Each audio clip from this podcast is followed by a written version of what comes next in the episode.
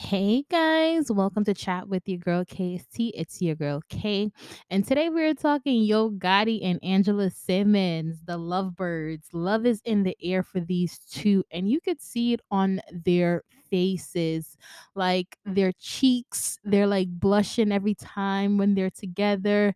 They seem all smiles, but nonetheless, let's talk about it. So Yo Gotti and Angela Simmons were first spotted at Glorilla's N Y C um party. I guess she was having some kind of party, some kind of song release, whatever Glorilla was having, but they were spotted there. He was in a blue hoodie, she was in a gray um shirt with a black jacket, looking cute, and the two had an interaction there that was saying, in the interaction it was like it was saying, look, we're not trying to do too much, we're together, but mind your business, kind of. That's what the body language was saying. But then they were spotted again at Yo Gotti's mom's birthday party. She was spotted with his mom, and they were spotted having fun. So it's, I think it's safe to say that these two are together. I feel like they're trying to slowly but surely come out and, and be public with their relationship, but they're like still a little bit nervous about making it public. Now, what are some things that I've learned from this couple?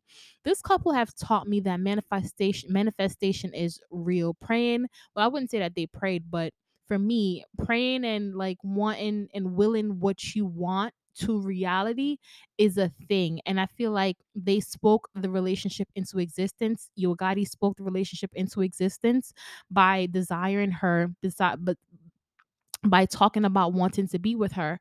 So that's something that I've learned from the relationship, that you can manifest what it is that you desire.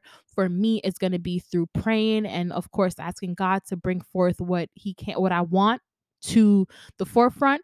But nonetheless, another thing that I learned from this this couple is that, yo, you can really and truly just take things slow. Because some couples nowadays, look at Young Miami and Diddy, they're like out there, and it's like they're still trying to figure out what they are. And it's like, you shouldn't be so public when you're still trying to figure out what you are, because then you're confused, then the whole world is confused, because the whole world is like, what's going on? Are you guys good or not good? You know?